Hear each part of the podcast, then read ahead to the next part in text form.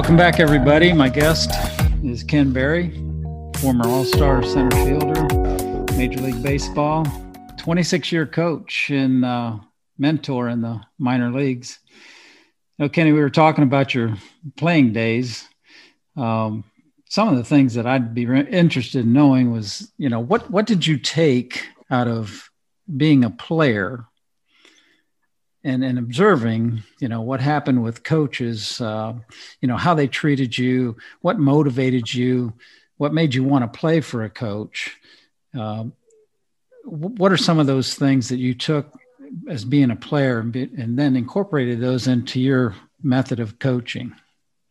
Well, as I mentioned before, I, I think I tried to take the positive approach, Chuck Tanner, uh, implement Del Crandall's delayed steal, took all of Eddie Stanky's uh, things that he taught me about the game that that would make a difference in um, you know not giving up outs, and then uh, the hard part, you know, I, I, know where you're heading there as far as uh, the manager, but when you're in the minor leagues, you have a manager, and that's it. When we played, you had you had they didn't have any coaches. It's just the manager, period. Mm-hmm. So he was responsible for running the game, doing all the practices, just and keeping track of all the guys. So he had his hands full. So it wasn't like you know you could really draw from him a lot because he's just trying to to get by sometimes and practically you had it's kind of like you he had to drive the bus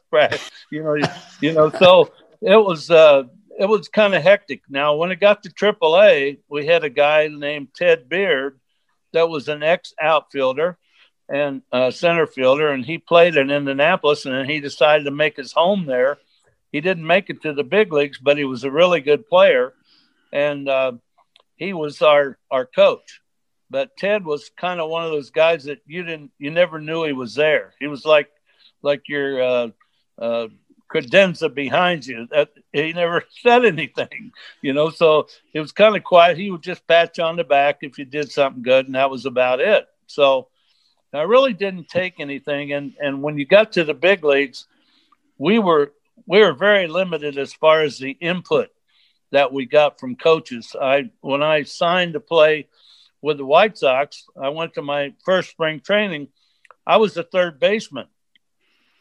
So I'm down at third base. The fields down there were very sandy. And I mean, you know, this is not an excuse because I I was a decent third baseman, or they wouldn't assign me. So Les Moss, who managed me uh, in the minor leagues two years and then part of a year in the big leagues, uh, he always called me hot dog. And he go, eh, eh, hot dog, eh, catch this one. And he put a little spin on it, uh, put a little extra something one way or the other. And then I'm down there in third base and I'm moving around. Well, as you move around those sandy, uh, the sandy footing, you got a lot of divots. I mean, they're big, four or five inches deep in some cases. So now I'm taking balls off my shins, off my elbows, and my chest. And they they said, "Hey, this is about two weeks, ten days into spring training. This is when you were down there for about six weeks. They said, go see that guy out there in center field. So I looked out there and so I said, okay. So I went out there and there were a few outfielders out there with this older guy who had turned out to be actually 83. Wow. He had he had one leg about four or five. You know how you see people that have a, a a hip problem or a back problem. Yeah. He had a, he had one leg about four or five inches shorter than the other one, and if he was a girl, you would have named him Eileen. you got that one, Joe? I'll use that in so, my next book. yeah, there you go. so, so I get out there, and I heard the story about him, which was enough to get me fired up my entire career wanting to do it. I never did it but they said that he was the only outfielder and the center fielder to ever catch a foul ball. So I I kind of spun that around in my brain. I'm going, man, this guy must have really been fast. Or he said, yeah, my left fielder wasn't couldn't catch a cold, He said, and I had a hit, a dead pull hitter at the plate. He said, so I was playing way over almost to left field. And so the ball went up. I ran over in, in the foul territory and caught it. so, okay, so that that explained, you know, how he did it. So now, the instruct you uh, you mentioned to me earlier you wanted to to hear about maybe some of how the instructors worked with you. Well, his instructions were this. Now he's 83, but this is the this is the funniest part. How do you how do you visualize a coach that's on the field working with you? Is he going to be in a uniform? Why, sure. I was never not in a uniform when I was on the field. Mm-hmm. This guy had a coat and a tie. He had a suit on. and he's out there leaning to the right. and he, the guy, the fungo hitter, the guy throws the ball up and hits the ball is called a fungo hitter. He's hitting the ball, and and Mostil Johnny is saying, "All right, Bear. Now this is the old term, rowdy Dell, the old shaker. Go get it, Bear. Go get it." and so I go get it. He said, I don't want to go there. I don't want And that was the instruction that I got. I never got any instruction. Oh, I was my. a, I was the wide receiver who loved to catch passes and catching baseballs, piece of cake. I loved it. that's kind of interesting that uh, that you make that type of an analogy because you watch Patrick Mahomes now who's uh, you know our yeah. star quarterback here with the Chiefs, and I know who he is. Yeah, he uh, he throws sidearm, he throws underhand, throws overhand, three quarters. I got him. Yeah, because he, he was a great shortstop, you know, yeah, exactly. and, he learned to throw that way. So throwing a football is no big deal. Throwing it the same way, you know, it's it's yeah. interesting that you you talk about. You know the skill sets that that maybe you had in football that lend themselves well to yeah. an outfielder's position. So, yeah. well, that uh, now, who was your coach then? That first that year, uh, the the manager that oh. first year when they when they moved you from third base into the outfield. Uh, Dick Kinnaman. He was uh, he was uh, an old catcher, a smoker. You know, most of them were. Yeah. Old mm-hmm. smoker, and uh, he was an ex-marine. And you talk about a guy you did not want to make him mad at you. You know, I never had any problem with any of my managers getting mad at me, I don't think, except Lopez one time when I was trying to throw people out, I was missing the cutoff man. And as I mentioned earlier, we made $7,500. so by by the time I paid my rent, which is about 500 a month, and that's 2,500 right there. And then I, they took out taxes that knocked off another what 1500 or so. I'm down to just not very much money. So he calls me in the office. He says uh, next time you miss a cutoff man he said just bring a hundred dollar check in or a hundred dollar bill. I don't care which one and put it on my desk here. Well i came in and my foot slipped. It was wet and you know i'm making an excuse but uh, i remember well I launched one that must have missed a cutout guy by 40 feet. and I, and right away, my, my billfold jumped off the, off the right out of my locker in the, in the locker room. And so I, I went in the next day and paid him. And the next time I came up and I had a play at home plate, I threw it and almost hit our second baseman in the head standing on second base. but I didn't throw it too high oh, that's great. That's great. What? How would you classify yourself as a as a manager or as a coach when you finally did move into that role? Um, you know, were well, you some, was, were you somebody you think people really enjoyed playing playing for? Oh yeah, I think I think so because uh, we, you know, I never ever uh, took a situation and said, well, we it's you know the score's tied in the eighth inning and the guy's on first. We're going to bunt him over. You know that was never the way i played. We we were liable to do anything. You know i i had a a situation in appleton wisconsin when i managed for the royals with their class a team. They had a big a guy from probably from Dominican or wherever on the mound, and he didn't ever check the runner at third base, and then he would wind up. And mm-hmm. so our center fielder was Kenny Jackson. He had uh, 44 doubles and broke a record, I think, for either the team or the league uh, doubles that year.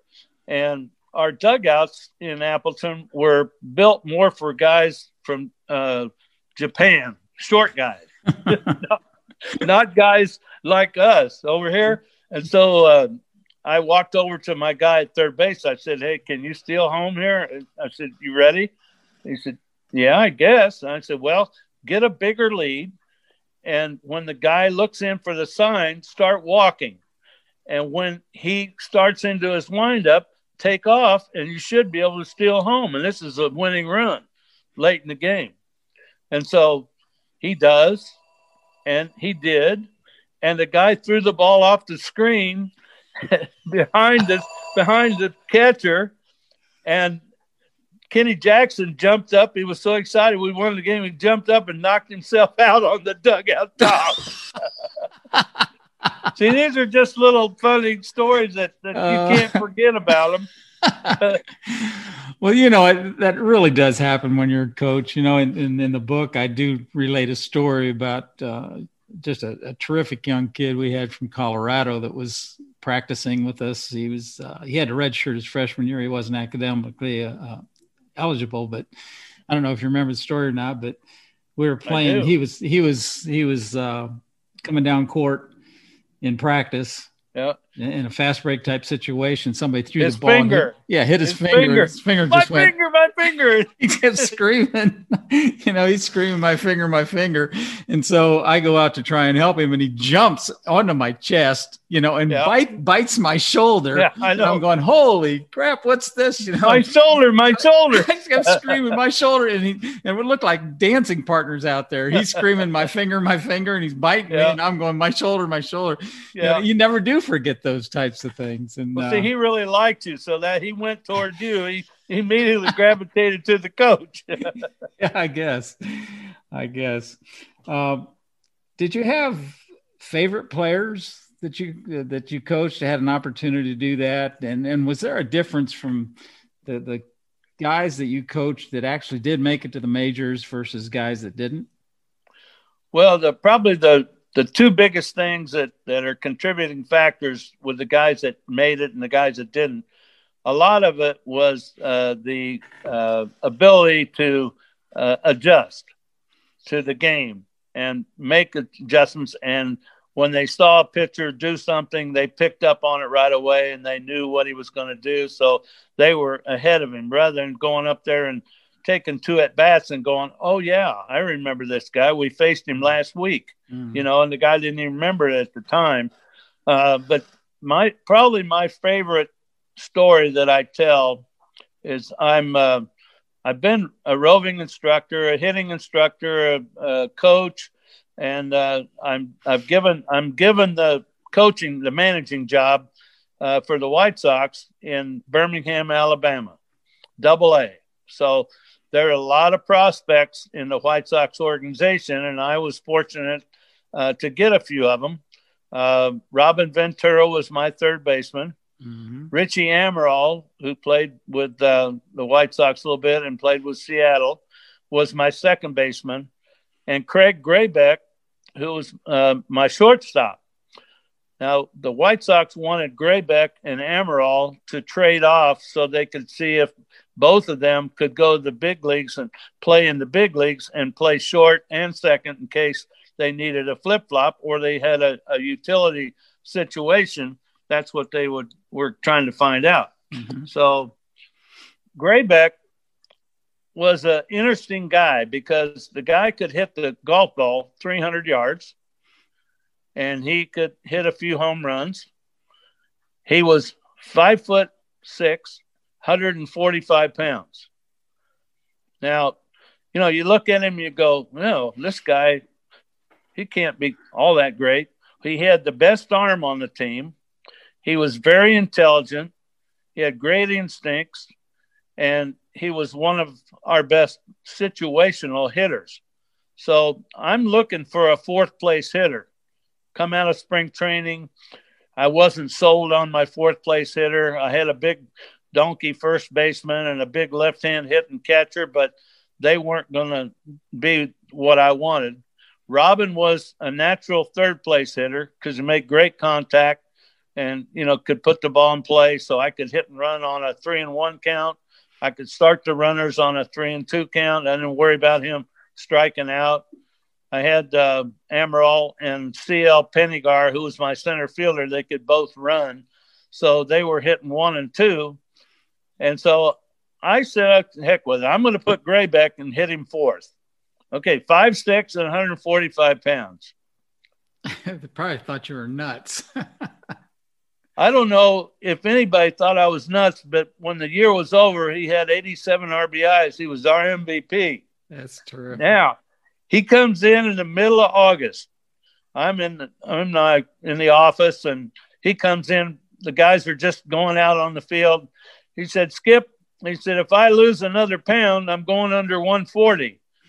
I said, Gravy, go out there in the clubhouse and sit down and watch TV or do whatever you want to do every day until this season's over, and just stay in there until it's time to go out and stretch and get ready for the game." So it's okay. So he didn't go under 140. That was one of my better managerial decisions. But now he and Robin both go to the big leagues. And during our year there, Robin got hurt. Grebeck, playing short and second with Amaral, goes to third and plays 19 games at third base and is better than Ventura. Wow. And then the next year, Frank Thomas comes in, and of course, I think I'll ask you this question: Do you know what Frank Thomas's nickname was? Beast. The, I don't know. The Big Hurt. okay. well, yeah. Big. so now Grebeck's nickname was the Little Hurt. that was, and that was kind of cool because they they both went to the big leagues. I think Grebeck stayed for 15 years. Wow. You know, and here's this little bitty guy. Nobody wow. expected him probably to make it, and he stayed around for 15 years. So, uh, you know, they're just little things like that where you see a guy that I don't care uh, how how big he is or you know how little he is. I want to see can he play the game? Yeah. Does he? And instincts, I think instincts, and you you would agree with this, I'm sure.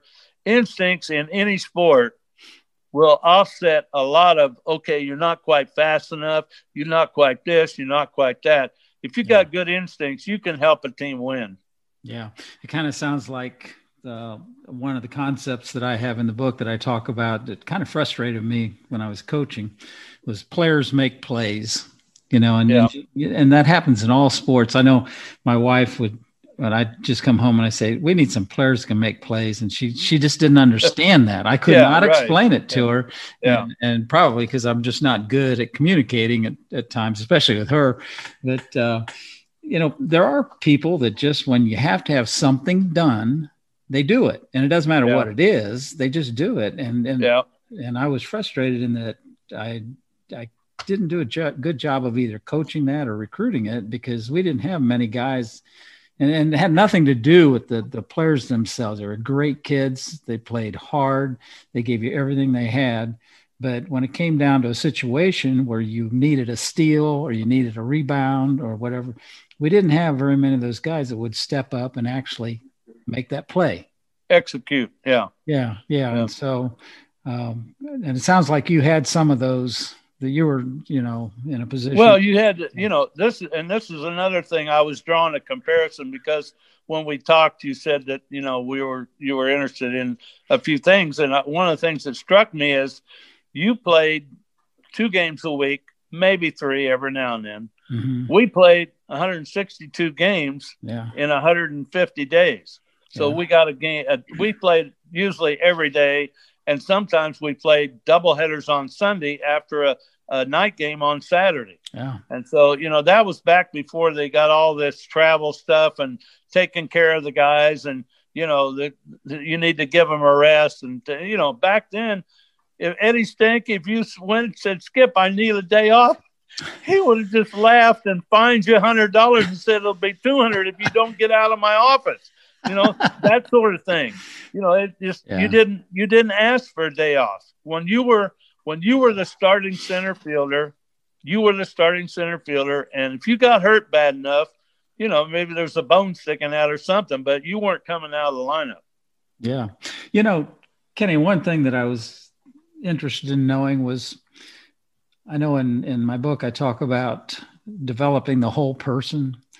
Uh, I really felt like that was something that I was responsible for being the head coach was not only bring them in and, and teach them the skills and, and whatever to help them be better basketball players, but, you know, I really feel like it's the coach's position to make them better people.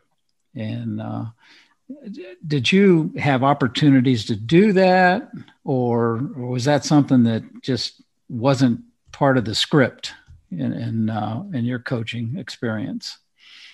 Well, I was a very young Christian at the time because when I I uh, went through a divorce when I was uh, just getting out of baseball. Five years later, I got into baseball as a coach, and I obviously was a, a rookie coach, and uh, I was a rookie at at uh, you know becoming a Christian. I was a rookie at you know how do I handle it, and uh, I think that probably the main thing I tried to do was I tried to be there if anybody needed anything, you know, and they ran into some problems. I was just trying to help as much as I could, but I tried to lead. Uh, you know, by example, I I tried not to swear. You know, I I didn't have that much of a problem, but every now and then, you know, I Mm-hmm. It, it, I'd lose yeah. it like yeah. any we do. any person does. We do. And but I didn't I didn't do that. I was able not to to do that until we had one little situation in uh, up in uh, uh, oh darn it, uh, not Burn. It was Oakland. Anyway, just north of Birmingham. They were our arch rivals, and if you remember Don Mincher. Mm-hmm he played first base for the uh, Twins, and he was in the big leagues for ten or twelve years. He was part owner of their team up there, hmm. and he was also the guy that did the play-by-play uh, on the radio. So we go up there to play. The first night, my uh, right fielder hits a three-run home run that clearly went out of the park fair. It was hooking, but it was way fair when it left. And then, of course, it was probably 400 foot and it was 300 down the line. So the umpire's running down with both arms stuck out, waiting to make a decision. Well, he made the wrong one. And then we ended up having a situation where the guy hits a ground ball too short, throws it to the second baseman who can't get it out of his glove. My runner slides in to break up a double play.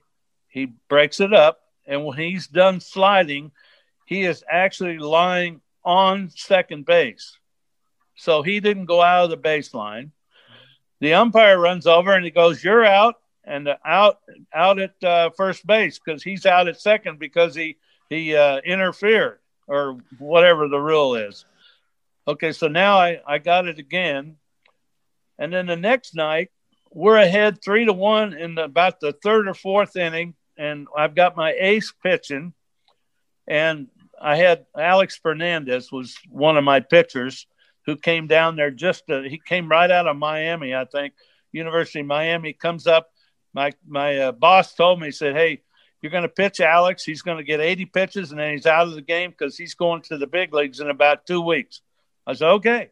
So he did. Well, now I got my ace. Whoever would might have not been Alex, but somebody was pretty good and we got the lead. And the umpire comes down to me, you know, and you you've probably seen this and witnessed this when you're coaching. You got some little cocky uh, official, you know, and he comes up. There's to a lot Joe, of them. hey Joe, hey Joe, I'm there's not going to be any hand checking, Joe. We're not going to allow for that, you know. So he's he's telling you ahead of time that you're going to have to watch out because we're not going to let anything go by. Right. Okay. So he comes strutting down toward me and he says, It's going to rain. There's a big front coming. It's coming fast. and I'm going to put the tarp on. And I'm going, we're ahead. That's a good deal. So I walked Turner. I said, okay. Turner walked back, got down to third base. I used to like to lean over a little bit and put my hands on my knees, and I'm down there, you know, and I look up and I see raindrops. Not heavy, but starting. Yeah. And I look down at him. He looks down at me, takes his mask and snaps it on his face and said, Play ball. and it started raining and rained us out. No. it rained us out. And so the next night we got to play a double header. So Oh. I've gotten I've gotten and that and that play at second base cost us a run. Plus the ball was thrown away at first, and the guy would have been on second. Our other guy would have been anyway. So uh, I lost it. And I'm Mhm. sorry that I Mhm. won't repeat what I said, but I lost it. And I, I he got ready to throw me out. And he took his arm and he got his arm halfway up, and I grabbed his arm and said, I'm not done yet. You can throw me, but I'm not done yet. Oh, I, was, that's great. I was so frustrated. so, oh, so finally, he, he ran me out. The next day, Jimmy Bragan, who's the president of the league, and he got one of the, he played a lot of baseball with the Braves, and he uh, he calls me up. Ken, Jimmy Bragan here. He's from down south. yeah. And I said, Jimmy, I said, yeah, I, I expected I was going to get a call from you. he said, yeah, you know, you can't touch them boys in blue. and I said, I know that. He said, but I'll tell you what. Minch up there been telling me you've been getting the wrong end of the deal for three days. I said, "Yeah, you're right. Minch is being fair, and he's uh, he owns the other team." And so he said, "Well, what do you think?" And I said, "What do you mean?" He said, "Well, you know, I got I got to fine you and uh, suspend you." I said, "One day." He said, "That's good with me." oh wow. So, so That's that was that was how it worked out. But that's that's the only time I really lost it. You know, I I got kicked a couple times, but only you know because I should have. Yeah, yeah. Well, listen, I think we're going to take another short break. Um, when we come back, uh, one of the questions I want want you to answer or talk about is um, when you went back into coaching. Uh, you were remarried, I, I believe, Yes, sir. And so I want to talk about the wife's perspective, Right. Coaching, um, because How'd she deal with it? yeah, Yeah. Okay. right. So we'll we'll talk about that when we come back. All right.